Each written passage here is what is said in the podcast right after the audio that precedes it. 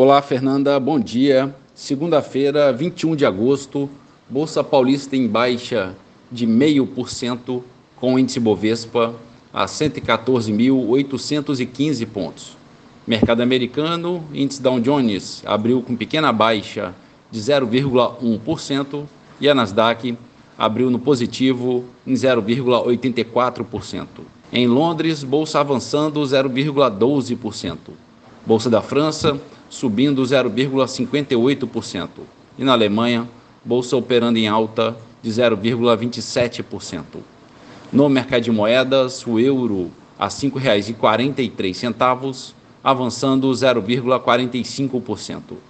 Dólar comercial sobe 0,42% a R$ 4,99.